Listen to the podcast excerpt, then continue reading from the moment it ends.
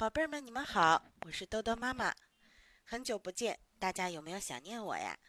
今天呀，豆豆妈妈给宝贝们带来的是三百六十五页故事当中的小牛捉泥鳅。夏天来了，妈妈带着小牛来到乡下姥姥家里。姥姥啊，可疼小牛了，先是给他泡了一杯白糖水，他咕咚咕咚喝了下去。又给他摘来了一个大甜瓜，他也吧唧吧唧的吃了下去。喝完吃完呀，小牛就蹦蹦跳跳的跑出去玩了。他跑出院门，东瞧瞧，西望望。咦，大槐树底下蹲着几个小朋友，脑瓜挨着脑瓜，像橘子瓣似的围成了一圈。他们在干什么呢？小牛跑过去一看，哦。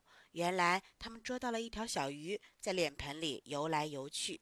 这小鱼呀，身子细细的、长长的，小牛从来都没见过。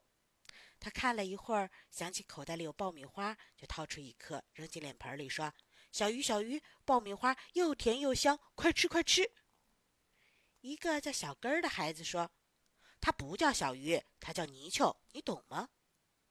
另外几个小朋友也说。对呀，它叫泥鳅，你懂吗？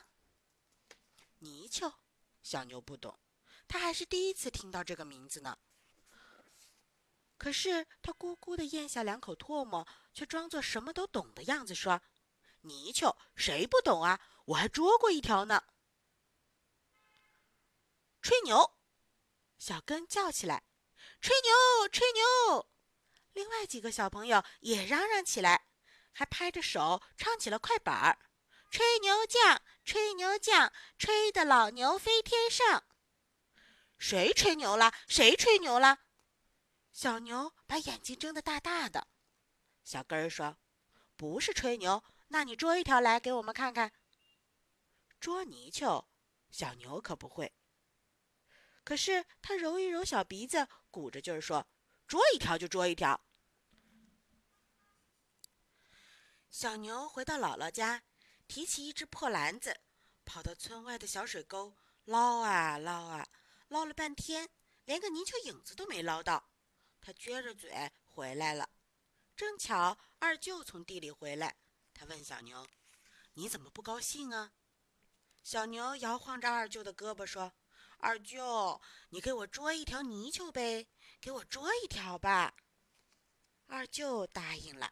傍晚回来的时候啊，真的给小牛带来了一条泥鳅，小牛可乐坏了。他端起脸盆儿，来到大槐树底下，两手圈成一只喇叭，按在嘴边，大声地喊：“我捉来泥鳅啦！我捉来泥鳅啦！”听到喊声，那几位小朋友都跑来了。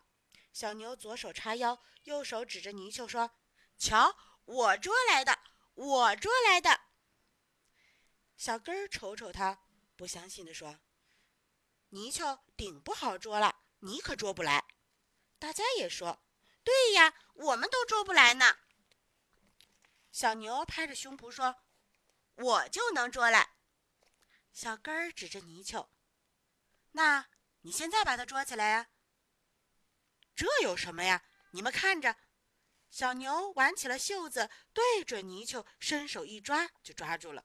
他刚要咧开嘴巴乐。没想到，呲溜一下，泥鳅就从手指缝里钻出去了。他愣了愣，又悄悄伸出手去，猛地一抓，又抓住了。可是泥鳅身上像是抹了油，滑极了。眨眼的功夫，它又跑了。小牛抓呀抓呀，累得胳膊都酸了，也没有抓到泥鳅。后来泥鳅生气了，尾巴用力一扑腾，溅了小牛满脸的水。吹牛！大家一起叫起来。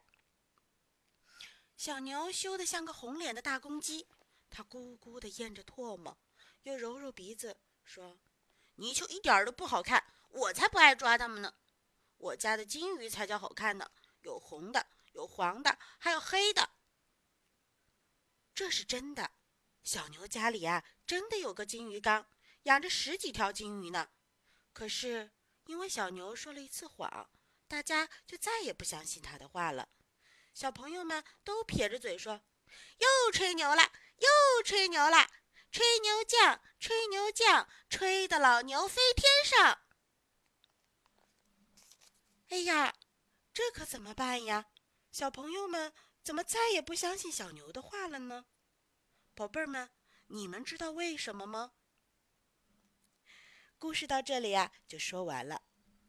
好啦，天黑啦，月亮婆婆也出来啦，宝贝儿们，快睡觉吧，晚安。